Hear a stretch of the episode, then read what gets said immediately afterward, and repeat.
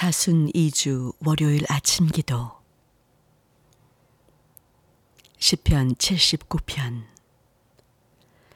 선조들의 죄를 우리에게 돌리지 마소서. 우리가 거의 넘어지게 되었으니 당신 자비로 우리를 빨리 부축하소서. 우리의 구원이신 하느님 당신의 영광스러운 이름을 위하여 우리를 도우소서 우리의 죄를 없애시어 우리를 건져 주시고 당신의 이름을 영화롭게 하소서. 포로의 신음소리 당신께 이르게 하시고 죽게 된 사람들을 능하신 그 팔로 살려내소서. 우리는 당신의 백성, 당신 목장의 양떼, 영원토록 당신께 감사기도 드리오리다. 세세대대에 찬양 노래 부르오리다. 영광이 성부와 성자와 성령께 처음과 같이 지금도 그리고 영원히 아멘. 루가복음 6장 말씀. 그러니 너희의 아버지께서 자비로우신 것 같이 너희도 자비로운 사람이 되어라. 남을 비판하지 마라. 그러면 너희도 비판받지 않을 것이다. 남을 단죄하지 마라. 그러면 너희도 단죄받지 않을 것이다. 남을 용서하여라. 그러면 너희도 용서를 받을 것이다. 남에게 주어라. 그러면 너희도 받을 것이다. 말에다 누르고 흔들어 넘치도록 후하게 담아서 너희에게 안겨주실 것이다.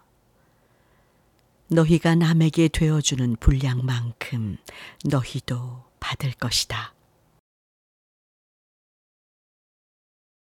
정근제 부재의 묵상과 기도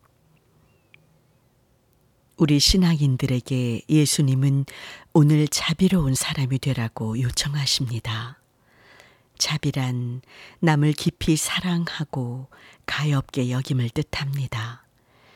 하느님께서는 우리 사람들을 깊이 사랑하셔서 예수님을 통해 그 사랑을 직접 보여주셨습니다. 하지만 사람들은 하느님의 사랑을 알아차리지 못하고 그 사랑을 외면했습니다. 아니, 오히려 그 사랑에 대하여 분노하고 미워하는 모습까지 보였습니다. 하여 그들은 스스로를 불행하게 만들었고 외롭게 만들었습니다. 왜 그랬을까요? 아마도 소유하고 싶은 마음이 앞섰기 때문은 아닐까라는 생각이 듭니다.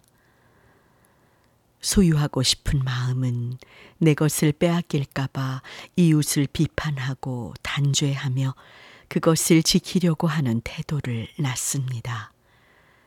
하지만 이러한 태도는 결국 자기 자신을 고립시키고 불행하게만 만들 뿐입니다. 하느님은 이런 우리의 속성을 아시고 용서하고 나누라고 당부하십니다. 용서와 나눔의 태도만이 고립이 아닌 풍요로움을 가져다 주기 때문입니다. 점점 이기적으로 변하는 사회에서 우리 신앙인들은 용서와 나눔의 삶을 통해서 하느님의 자비하신 사랑으로 드러날 풍요로움을 간구하며 모든 이웃들이 함께 누릴 수 있도록 살아가야 할 것입니다. 기도합시다. 자비하신 하느님, 예수님을 통해 보여주신 사랑을 우리가 본받아 이웃을 내 몸과 같이 사랑할 수 있는 간구의 기도를 드리게 하소서 하여 이웃을 향한 용서와 나눔의 태도로 드러나는 하느님의 자비하신 사랑으로 고통받고 외로워하는 모든 이들에게 위로가 되게 해주시고 하느님께서 베풀어 주시는 풍요로운 잔치에 함께 참여하게 하소서. 우리 주 예수 그리스도를 통하여 기도하나이다. 아멘.